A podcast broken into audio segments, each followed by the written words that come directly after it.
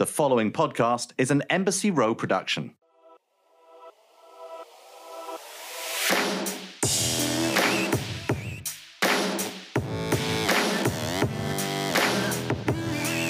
Hi, this is Sarah Riff, and welcome to Having It All and Other Lies, the podcast where I talk to people I admire about letting go of perfection, embracing the chaos, and redefining what success and happiness look like to them.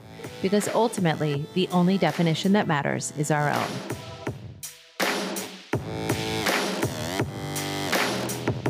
Hi, everyone. Today's guest is one of those modern cases of our virtual existence whereby you think you're friends with someone because you follow all of their stories, you feel invested in their life, and you know more about what's going on with them than some of your own friends, but you actually don't know them IRL.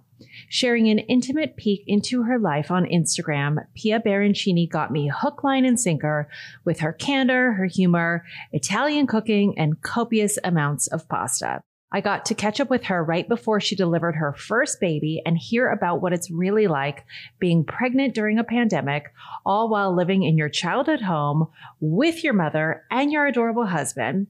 Not to mention catch up with her about what she's up to with her namesake fashion label, LPA, and her husband's new cashmere brand for which she is CMO and her soon to launch lifestyle endeavor, Baroncini Import & Co. And all I know is whatever she's importing, I am buying, so sign me up. I hope you enjoy. Pia, this is so funny because we don't know each other. I feel like I know you obviously from Instagram. We have a lot of friends in common, and then we've kind of become internet friends. And so it's so funny, like seeing you in I guess the flesh. Am I right to assume you're pregnant? yes. In all the glory of your pregnant flesh. Yes. So, how are you doing? How are you really doing, my friend? I'm having a pretty tough time. Like, it's a weird thing, like wanting to juggle doing everything. I think the whole pregnancy for me has been really like this lesson in losing control mm-hmm. which has been very challenging. And, you know, like I also am like the breadwinner for my family. So it's not like I can take maternity or like get massages every day or like revel in this like I'm like up and working all the time. And then now I think I like that. Like now I'm nervous that like I'm that kind of person that needs to be busy all the time. So right. it's a lot. It's really funny because obviously I've been pregnant twice, and the first time I really like sort of expected, and I talk, I've talked to other people about this too. It's like I think in my mind I thought, or being pregnant rather, was a time where like the world stopped for you yeah. somehow, mm-hmm. and you mm-hmm. got to indulge the fact that like you're growing a human, and all these incredibly miraculous things are happening in your body, and you're just like doing self care all the time. And that's just not my experience no. either time. and I think that there are people who get to do that.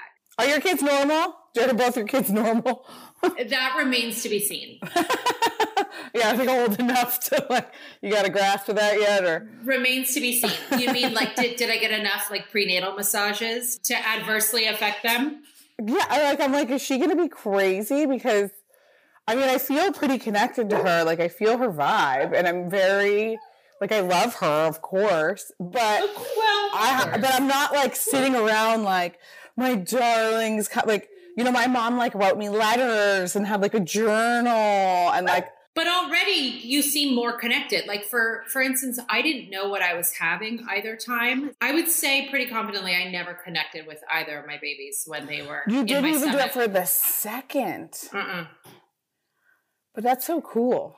It's not cool. It's like you know what it was? It's not like someone because i'm i'm very not chill or kind of hippie-ish or go with yeah so why would you do that? Because i think i was in such incredible denial about being ah. pregnant and identifying the gender would have had to sort of like make it real. humanize and make the whole thing real. And so it was so much more amorphous just having like my stomach get bigger that's so funny so a letter to my growing infant was not written ever. Yeah, my mom has all these like beautiful, like today I found out about you. Like like when I read them and like we cry because it's so beautiful. And then last night I was like, shit, I haven't like written anything to the baby. Am I supposed to be like writing shit to the baby? Like, oh my God, there's no like journal of my like these like moments. And I was like, she'll be fine. Well, then that begs the question are you normal? Right? Because your mom, she had enough time to write letters. And here's what I Which is know. so wild because she had four stepkids. Okay, that makes sense to me because I was reading about you, like obviously getting prepared for today, and it said you're the youngest of five, and I was like, "What?" Like for some reason, I I thought you were an only child.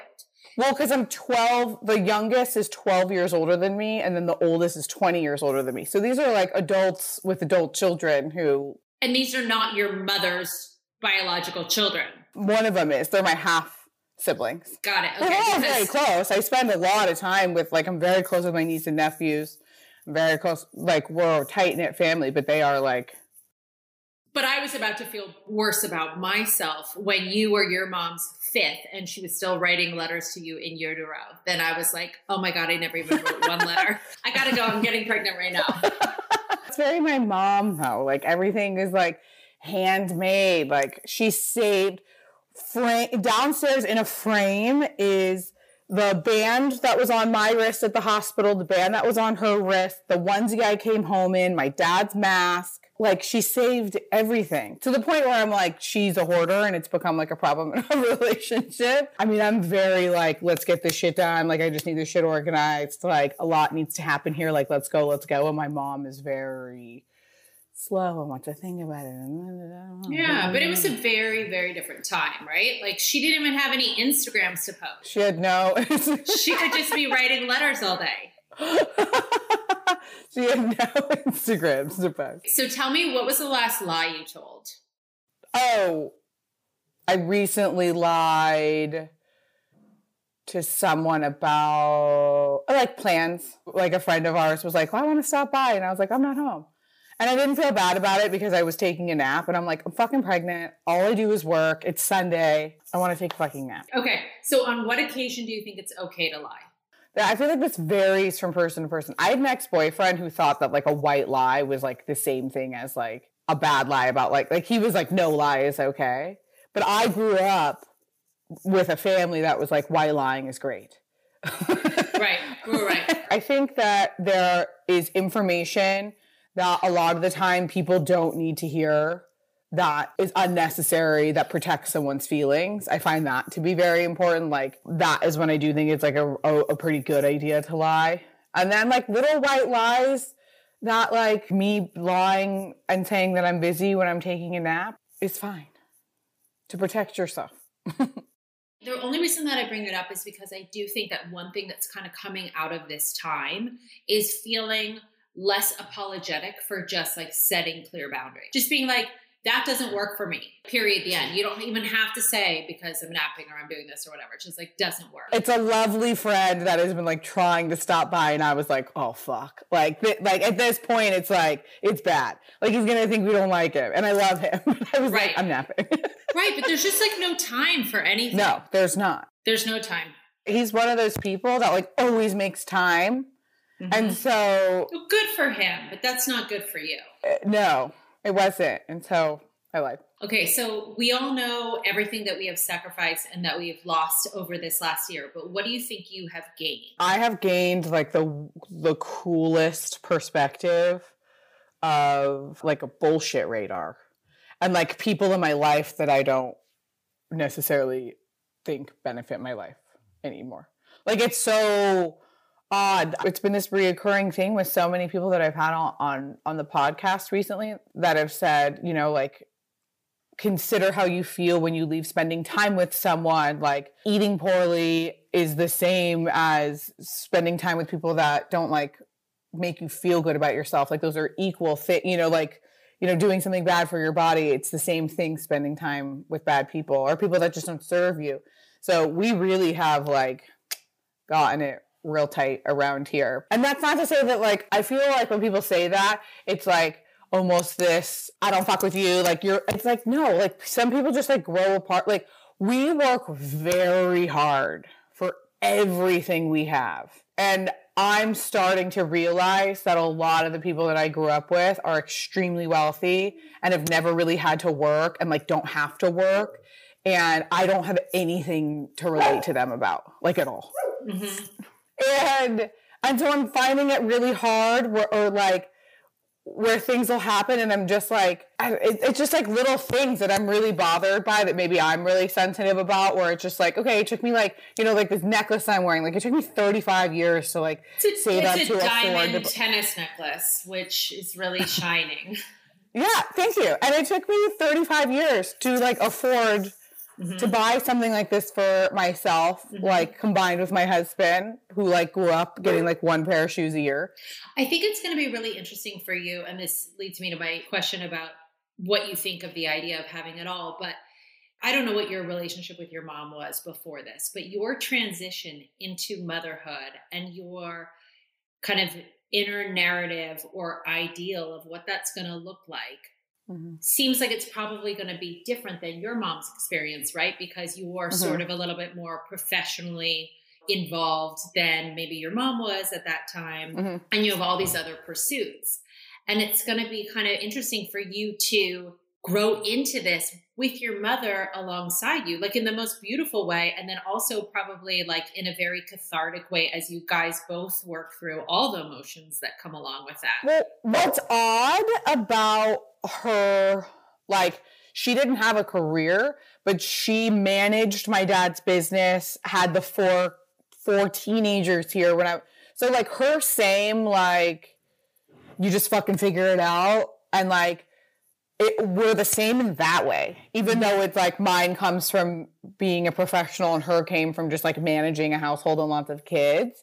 Like she was at my brother's football game in jeans three days after I was born. She didn't have, like, the same way that I am going to have to suck it up a little bit and get my shit done. She had to do that too for the greater good of the family. Mm-hmm. And so I do find those parallels like very interesting because they come from completely different perspective, but they're like very similar. So my mom's like, you don't need a fucking night nurse. Like you just, she's like, you just fucking figure it out. Like I'm here. And like, I don't remember, because I'm like, baby's got to get on a sleep schedule. And she's like, the kid will just fucking figure it out. Like, they want a schedule. You just put it on a schedule. Like, she's like, you're overthinking it. Just like, get it done. Like, yeah. And I'm like, oh, that's so cool. That's why I've been like looking at my husband, like, actually, like, we're very much like on the same page. Like, even with parenting, like, she's very like a no bullshit. Like, you know, when my friends' kids come over here and they're like, or even my nieces and nephews, and they like, aren't polite or rude. Like my mom is like, see ya. Like I don't, we don't have that here, you know, and that's how Davide and I are, and that's how we want to be with the baby. And so why this will work is because what I'm assuming from just knowing her and what I've seen so far and her opinions, like we're very aligned.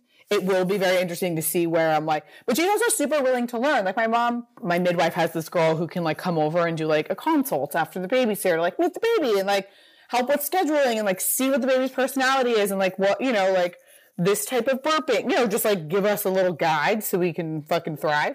Mm-hmm. And my mom was like, that's so cool. Like, I'm sure things are so much different than when she's like, it's been so many years. Like, I can't, like, she's like all about like learning new stuff. And I, I feel like we're, we're in a good, we're in a good starting point. Right. It seems like just from obviously what you show, it's like you guys can also communicate clearly. And so therefore, you're going to avoid a lot of problems. I'm snappy, and that's hard on her. well, at least you know. Okay, so what do I'm you think sad. about the idea that society sells to a lot of us, but mostly women, of the notion of having it all? Is that something you buy into? And if so, what does it look like to you? My husband and I haven't decided. We talk about it pretty often, like what that means. Like I would say right now we have it all. Mm-hmm. We have health insurance, we have a job, we have a beautiful home that's really meaningful to us. We have like animals that we love. Like we're so blessed. Mm-hmm. Like I do, you know, so I think I think a lot of it is like a mental place of, of like gratitude. And I think LA is an extremely hard place to be because it never seems like anything is enough. and like you only have it all when you have like a plane. right and that's like very real like growing up here is is hard because you like are constantly comparing yourself and i think like really having it all for us I think we're like on the way there. Both of us are able to do what we love to do for work and hopefully we'll have like a healthy child and like hopefully can buy this house and I don't really know like what could be better than those three things. And we love our family. What about the idea of designing a life? Did you have a model growing up of what you thought you wanted your life to look like? So I didn't think so, but my husband says yes, and that, and that I will stop at nothing for it. Wait, what is what does he think that was your was your like mindset? On? Well, when we met, he was living in New York, working for Brunello Cucinelli, I was only temporarily supposed to be in New York was working his ass off there to get the job back in Italy working for Brunello. Mm-hmm. And got the job as we were getting engaged, which was an offer to move to Umbria and live there where Brunello like Brunello Cucinelli basically like owns a town and it doesn't look real. It's a medieval town in Umbria. Like it's it's the most I've been. It's the most beautiful thing ever. Wait, so what was he doing for Brunello? Like wholesale and merchandising, and then he would go to the off. He was part of the style office once a year, and he would go and help like put together the collection, and then bring it to Pitti and like help style it out. So he was supposed to move there to work in the style office, like designing the collection, and it's like the best job in men's fashion. And you know, like obviously they you move there and you move into like a beautiful house and there's like little vineyards in the backyard and Wait, am I to believe that he that he chose to be engaged to you rather than do this? Yeah, I said no. What? you literally just described my fantasy and then you're like, but I said no. Yeah, because moving to a town of 300 people at 30 and living there the rest of your life like that when I knew that we were both very entrepreneurial was going to be like very hard on our relationship and I was going to have to like have children by myself and eat pasta all day. And eat pasta all day, which by the way, like doesn't sound bad. pasta's great, but like it gets old. I'm mm-hmm. sorry, it does. Mm-hmm. If you eat it every day, it's like I mean everything does. So I thought like we can always do that. Like we mm-hmm. can always move back to Italy. It sucked for him because he had to completely start from zero and couldn't work for a year and a half while he was waiting for his green card and started to come like I mean it has been a disaster of, of two years for him when he first got here. I just horrible, like just a nightmare. And so there are times where he's like, you wanted to save this house and like you wanted like a beautiful father of the bride wedding and like you want like and I was like I did he was like uh yeah and you made it fucking happen like so, so, so like when we have our meetings with our midwife, and she'll look at him and be like, "What are your fears about about Pia's birth?" And he's like, "She wants to be a champion. She wants to push this baby out with no medicines, like a god." Like, and he's like, "What if something happens and she can't do it?" Like that's his fear. And I was like, "Am I that driven?" And he was like, "Yes." right, but has there oh. been any time that you obviously the last two years, like you said, because that's really hard to get engaged and also for especially for a man, like his whole source of identity yes. in a lot of ways has gone out the window, right? Absolutely. Then he's here, can't work, has to wait for all those things. Missed his mother's funeral because he couldn't, the government wouldn't let him go back. Oh, no, yeah, that's a lot of stress. And I think that that's such a testament, though, that like early days for your relationship to have to go through all those hurdles just has probably strengthened your guys' bond even more and that if you can get through all those things up front you're good. Yeah we say that all the time. We're like yeah like come at me boo. Like what else do you got? Like we're fine. What about like is there any time where you feel like you have been super headstrong about something looking a certain way or going in a certain direction and it didn't? I mean yeah most of my adolescence I never like my grades weren't that good. I never knew what I wanted to do for work. Like everyone else around me that I grew up with was like very driven and had, you know, how kids are now where they get straight A's and want to go to this school and like want mm-hmm. this career or whatever. And I never had, I was like, I don't have like a thing.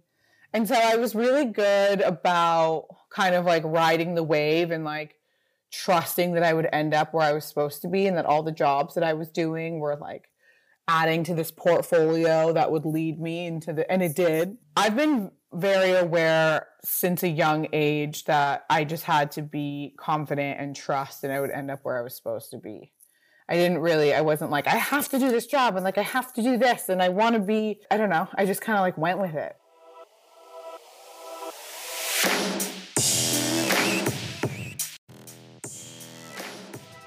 Obviously, right now you are pregnant in your childhood home, having married an Italian man. You work in fashion. You live with your mom. when you think about having your own line or your own business, did you imagine? I, I, know he said the father of the bride wedding, but did you imagine living back in Pasadena? Like, in no, never. no, were you like, I'm in New York? What? I'm in Europe.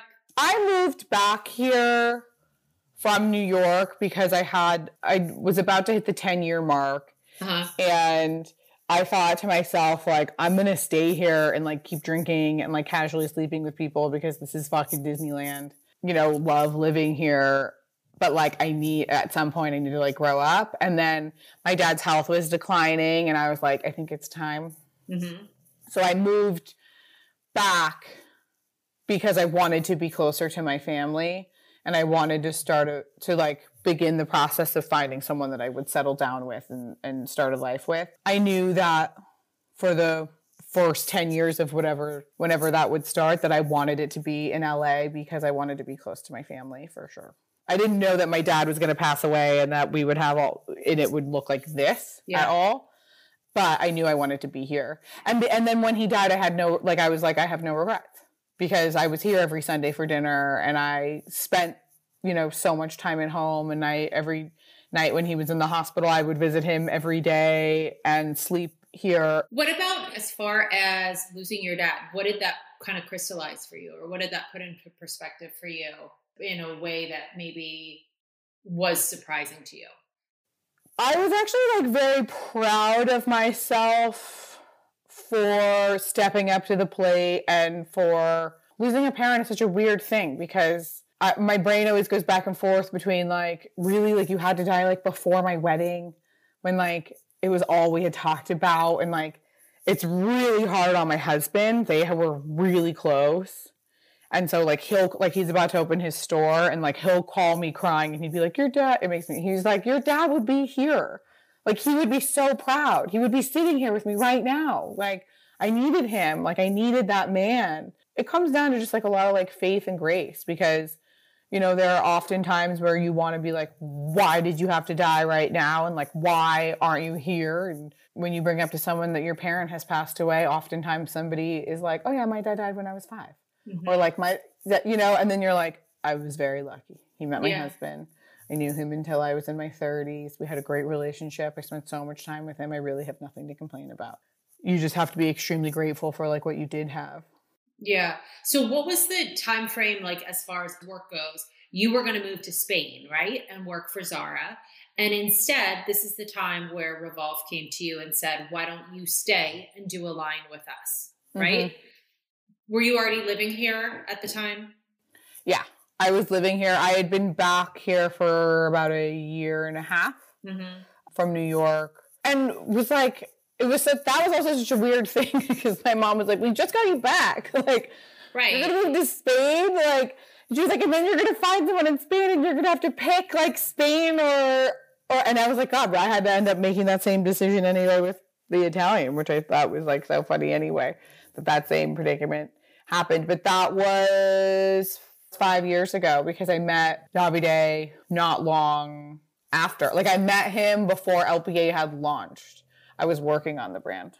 And the whole concept was that basically Revolve is like, we're going to do the heavy lifting of all the kind of like behind the scenes stuff that goes into a brand, right? So all you have to focus yeah. on is designing, marketing it, kind of like living and breathing who this person is.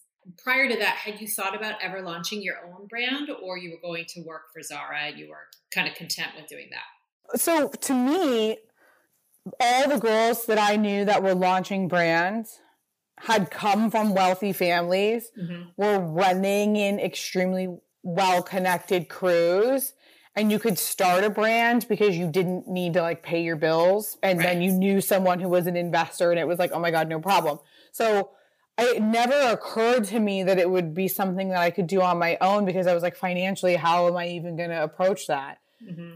like at all like instead of going straight to like i want to be famous on instagram i really wanted a bunch of tools in my toolbox and a lot of experience that like legitimized who i was and gave me credibility so, you know, what I did at Reformation, I'm extremely proud of. I spent many years there. And that was why I was able to get a really great job, like working at Zara. And I had a friend who had worked at Zara and was like, it's fucking incredible. Like, you're in the most beautiful town. Like, the euro goes so far. You're like traveling nonstop to get inspo. You're rich. It sounds pretty like dreamy. But so does the other situation. Totally it was so hard to decide.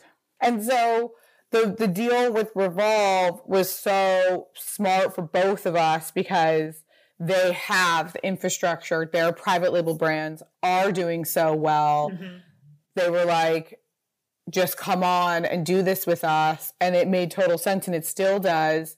And now it's great because now I know, you know, I had another X amount of years. I had five years to really like learn all sides of the business. And now, you know, we're doing like our home brand, like David and I are doing ceramics and olive oil, and he has his menswear brand. And there's so much that I know now. Mm-hmm. And I really think that it's it's incredibly important to make sure you really know what the fuck you're doing because there are so many little things that people don't think about when you're launching a, a company that can really make or break you pretty quickly. Do you think that you've been able to learn a lot of those things? I don't want to say on someone else's dime but like without having to yes. fear about like as far as all your stuff with davide now like especially with the cashmere brand that's something that he's going into without a revolve behind him right? Yeah and it's and it's amazing too because now i know like i'll look at certain brands that like look so amazing and i'm like oh like i was like they're not making any money like I'll talk to so like you know my friends will be like, oh, but look at da da da. I'm like that brand's not making any money. Yeah, most brands are not making any money. Not making any money, and so you know it's like obviously I had this great deal with Revolve. It's amazing, but like if my shit doesn't fucking sell, I don't have a job. Yeah, and I'm dealing with every day with buyers, with analysts. I run the social. I'm doing the editorial. It's, it's a lot of pressure it is really nice to lean on them and be like, yo, I'm at my bandwidth. Like, what can we do? You know, then you also want to make sure that the brand is like different than their than their brands. Otherwise, it just all is the same thing. But like, yeah, the pressure for me, like, I there's a lot of pressure, especially at the beginning. Like, I was sick when we launched.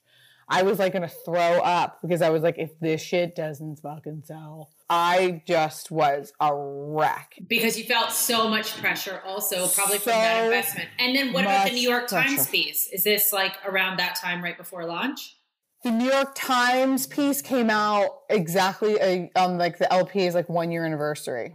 But what was that like? Was it sort of? Did you feel? More pressure from that or did it feel like a sense of I've done it? No, it was like the best day of my life. Right. But what it brought on was a lot of like internet trolls and hate, which was pretty crazy. People don't like when you're successful. That was like really wild because it was such and you know, I was really proud of of that article because how the writer had found me was through women who were wearing the clothes who were all extremely diverse and that were all it was all organic. Like, you know, I, I really wanted to make sure that everyone who was wearing LPA, like, yes, you know, obviously LPA is like in the Revolve influencer trips, of course. And thank God for that, that all those girls that I love and are, are part of that matrix are wearing the clothes. But I also really wanted to make sure that nobody was ever paid to wear them. Like, that mm-hmm. was my rule. And so, you know, the women who she had seen wearing the clothes were all women that I had known like way before they had gotten famous that were like really beautiful organic relationships that were people who like would message me and be like, I'm wearing this dress and I'm wearing it on the cover of the Hollywood Reporter and I've never felt so beautiful. And like, thank you so much. So I was so like internally proud of myself and that the writer came to me totally organically. Did you know it was going to be the cover like that? She said there's a possibility this could be the cover. Mm-hmm. And then when the photographer came, he said we got to make this really good because this because like I'm not mm-hmm. like I mm-hmm. really want this to be the cover. yeah. You know, she wanted it to be the cover for her portfolio. He totally, I wanted it. a rising um, tide lifts all ships. Totally. So, and it was crazy because I was like, dude, we got to do something so cool for the one year we threw this crazy house party till like five in the morning for the birthday for the one year anniversary and the newspaper came out the that night it was a saturday on that sunday and i'm a, a sunday times freak i never miss reading the new york sunday times so to go to the newsstand, like I woke up super hungover oh. and like just went over to the newsstand. It was and just like seeing it. Would you, did you just die? Yeah, I just died. I mean, I died. It was unbelievable but it brought on a massive amount of, of negativity on the internet that was really gnarly. Okay so that's what's so interesting right? Like the whole kind of having it all notion. It's like you get to a place that you really feel genuinely you worked very hard to get to. Mm-hmm. and i like to talk to people about being able to take victories and like how much they put their like concept of success and happiness around the next corner or how much they're able to kind of sit with their accomplishments but in doing so, and look, obviously it says a lot more about everyone else than it does about you, but do you think that that was sort of like the beginning of what you would describe as conflicted sense or a conflicted relationship with having a more public persona on online? Yeah, it opened up. It was within two weeks, it was like a flurry of fuck this girl. Is it because because the way that they said no sewing required, or what do you like? What do you think? yeah, which is like which which I think is fucking brilliant because mm-hmm. it's like the thing that like bothers me is like when you think about anyone who's like a, a creative director or like running large businesses, like we have transitioned f- into everything being a fucking marketing strategy. Right. So to tell me like that I don't know what I'm doing because I'm not like sitting at a sewing machine making patterns when I've spent, you know, at that point 10 years in the industry creating clothes that were like some of the most fucking photographed clothes worn on some of the most influential girls of the last 10 years. And like I knew what they wanted to wear. I knew how to take a photo of it. I knew how to put it on Instagram. I knew how to have an event for it and it proved to be wildly fucking successful. And then that's not enough. It's just crazy to me. Like there's room for everything. So the initial girl who would post the article and said, this kills me because I spend all day long making patterns, working, working in my atelier, like not friends with, with people who are popular on the internet. Like, why does this white girl get to just pop in here and have a brand like that because of who she's connected to. That is totally fair. But also, then I was like, how do you get to live in a nice apartment and have your own atelier where you're like sewing all day long? She had so many valid points. And I was like, I woke up to this like flurry of this like conversation around this on her Instagram and there was someone on there who was like really adamant about just taking me down. And what I, I, made the mistake of like writing back to them and being like, wait a second, like, wait, what's happening here? Like, I deserve this. Like, and it, and that was like, wait, this is on your page? This was on some girl, this, this other girl's page. And then I wrote to her and I was like, wait, you're literally like shitting on my doorstep and lighting it on fire. Then everyone was adding Diet Prada, and then it was like anything that could have ever been. And, and they have a personal vendetta against me from a, I'm just going to end that here. And so then it was just years of torture after that, just like years of just internet torture. Does it feel worth it? Like if you weigh things out, does it feel worth it? I mean, it made me extremely suicidal for about a year. Really? Yeah. I was like, this is not worth it. And if I had not met my husband, like I, I was just like, I just want to die. And it's so hard because it sounds so stupid, but when you, when for years, every time you open your phone, mm-hmm. there's multiple people telling you that you're like the worst person on the planet and that you're like pathetic and lame and should die in a train wreck and all this, you know, it's, you start to just believe it. It was like really, really, really, really hard. I'm like, I just want to make clothes that make people feel good because like I had a weight problem growing up. like, You know what I mean? So right. How do you separate it too? Because it becomes all of a sudden like I'm sure there was stuff that was about the actual product, but it sounds like a lot more pointed at you personally. Yeah, and so I couldn't. It made me very sad for humanity. That was the hardest part. And seeing how excited everyone is to just gather and attack. Like I, I'll never forget. Uh, there's so many comments that I still see in my head every day. Every day I see them from people who've never met me. And all the while, so you're feeling totally devastated, depressed, but as far as your kind of like public persona is what you're putting out, are keep you keep it moving, keep it moving. Uh, you're keeping it so you're kind of like faking it till you make it, just like keep it going, like not acknowledge. No, no, you can't. You can't. And so that's again, it's like that's the whole and other lies. It's like so everyone just sees you kind of maintaining this persona that well because also you have to right like i can't, I can't, it's not like i can get quit my job and like sit at home and cry all day like yeah you know, that's also something that like you just literally cannot do anyway for your mental health.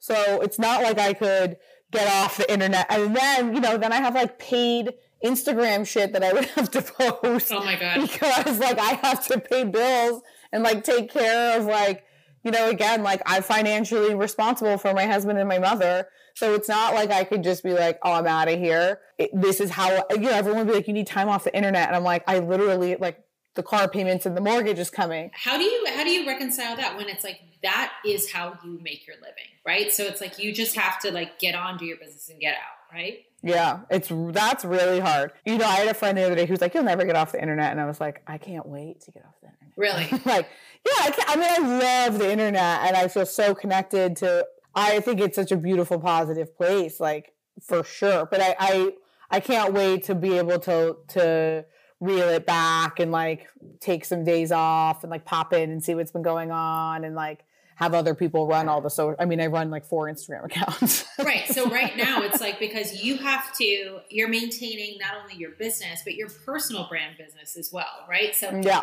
I saw something you said, I think did you make an allusion to never putting your daughter on Instagram? Yeah, not her face.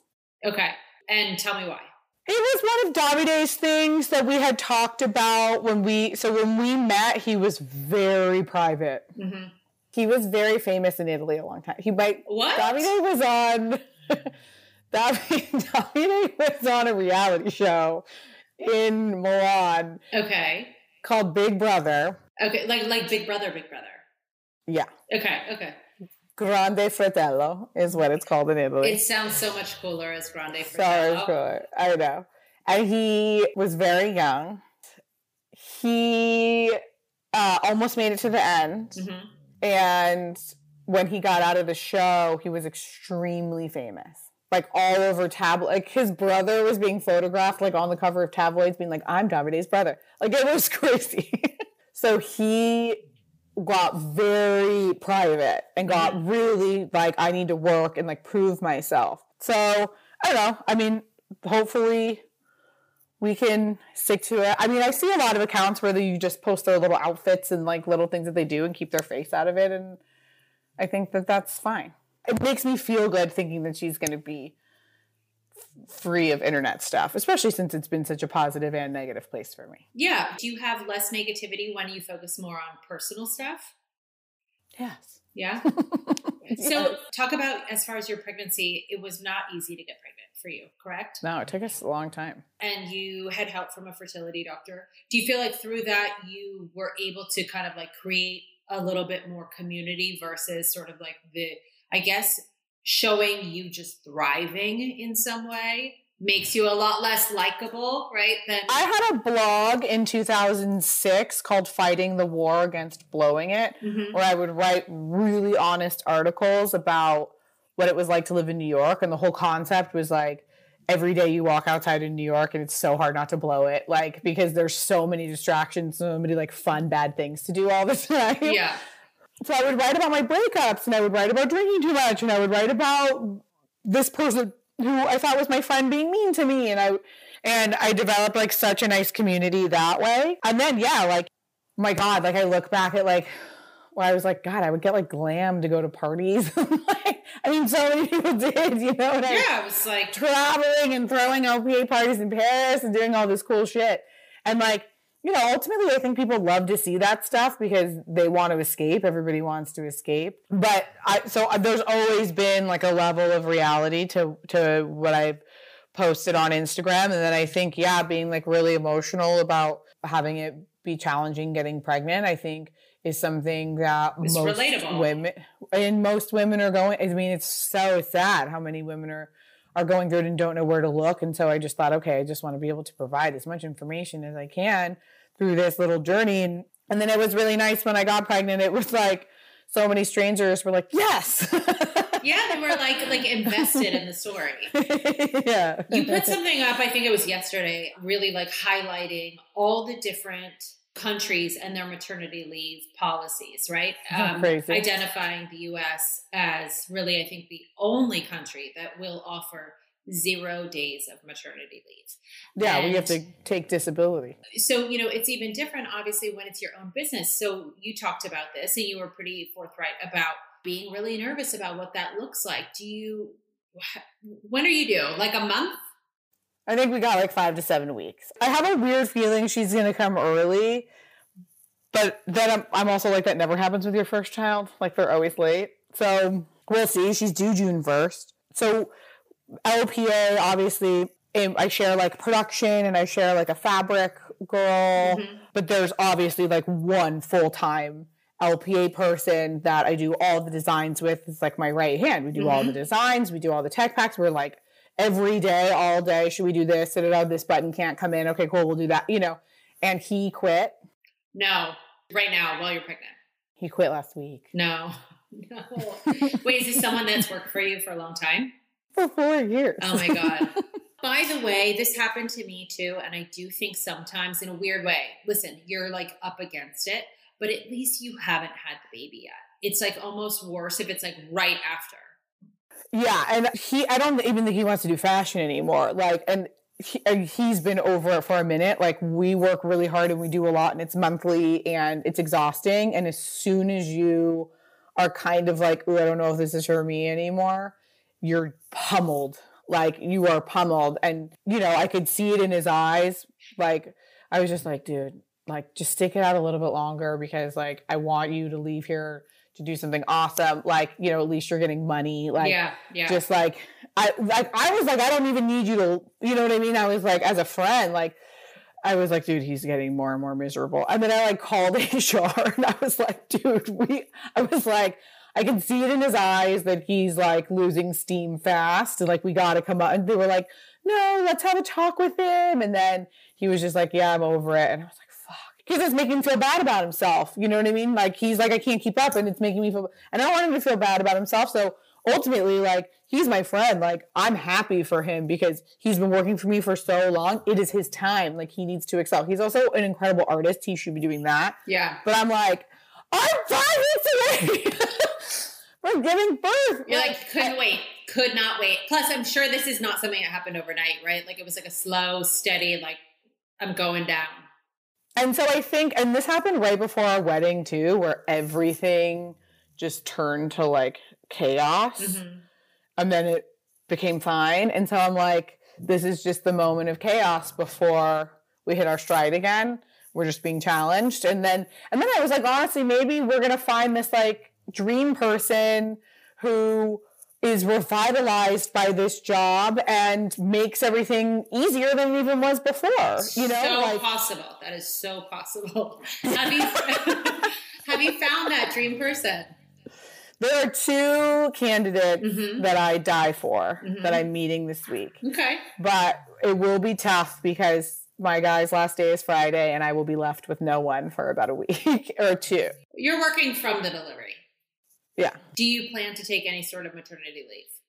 I don't even know how that would work. Right. Like, what am I going to like not go to an LPA fitting or like not be in a design meeting? Well, like, but you not... are doing all of that virtually, right? Where they could come yeah, so it's fine. No, I just do it virtually anyway. So I'm like, if I'm sitting here yeah. in bed with a baby for and you know days are blending into nights because essentially what am i doing i'm feeding every two or three hours Mhm. like if i'm awake Mhm. and the baby is sleeping Mhm. I can be on my fucking computer Right. like it's fine Right. like it's not like i'm gonna be just like oh, i just gave birth so if everyone can just like rub my feet and like feed me you know like it'll be fine like yeah. and I'll be burned out, and then I'll look at and, and my mom is like, dude, just pump and like let me have a feeding one night. Like I'll take a 4 a.m. feeding. My husband is like, uh, like he's not a husband who's like, oh, you're doing that, that's cool. Like my husband is very much like, oh wait. So I like explained to him. So he's like, what happens? Do you feed the baby and then what? And I was like, well then you know it's another probably 20 minutes of burping and changing. He's like, so I'll do that part. And you mm-hmm. go right back to sleep. And I was mm-hmm. like, okay. Like he's like, you're not like alone in this. So Yeah. and if for some reason she's colicky or you know, whatever, then we will seek help. But to me, I was like, let's just meet her and see what it's like. She could be chill. She could be crazy. Who knows? You're like, if for whatever reason she's like not on board with the LPA schedule, then you know I'll throw her back in and we'll start over. You know, like obviously the thing is, is like this seems a little bit like having an idea of what something's gonna look like. Take it day by day. You'll like take it as it comes. You'll pivot. You'll adjust. You'll make it work. I think, and you know what's so funny? I always had this like fear of my dad dying because he was sick for so long. Mhm. And like, what's going to happen when my dad, how am I going to live? How am I going to live? Like, the idea of everything is worse than the actuality of it because human beings are fucking resilient. So, Yeah. w- like, if I need help, I'm never scared to ask for it. Let's just see what's up. But like, no, unfortunately, like I am not comfortable, especially with a new employee, like not sitting in on a 30 minute fitting and being like, you know, we want to make sure that sleeves look this way, or like this is how we finish something, or like I always make sure that fabric isn't too thin, especially if it's going to be on a dress that's like tight over a butt so you don't see cellulite. Like, no problem, you know? And then Yeah. there's like, a, it's totally going to be fine. You got this. You got this. Today, knowing what you know and living your father of the bride dream, what would your having it all look like to you today? I mean, it, like I, I don't know how like my specific dreams right now to have it all, have a healthy baby, have my husband's brand get an investor, big time because he deserves it, and have us get Baroncini Import and Co. off the ground, and make enough money in to buy this house for my mom and build her a guest house. That's like the only things that I care about right now. Yeah, I see that for you. I can like you. You got that. and I like have half the down payment and I just need the other half and I and I'm like, okay, I can do it. You got to crowdsource some of those Big Brother fans. Do you know what I mean? for literally, I think he's like not using it to his advantage. He's so embarrassed by the whole thing. I think we got to go back and like honestly, you get a little bit from a lot of those people, and you're done. Smooth sailing. Pia, I'm so glad that you made the time today, and I'm glad I caught you before the baby came. And it was Thank so you. fun to talk to you. For anyone who doesn't follow you, where can they find you? Pia Baroncini on Instagram and then LPA, which is just LPA on Instagram. Mm-hmm. My husband's brand, which we do together, is Ghiaia Cashmere, which is G H I A I A Cashmere. We have Baroncini Import and Co. What is We're- Import and Co? It's olive oil from Sicily, which is Mm. launching in June. And I have a pasta bowls. I have plates. I have What? beautiful dining sets coming that are like splatters and stuff with lemon. Like the ones that you've been using?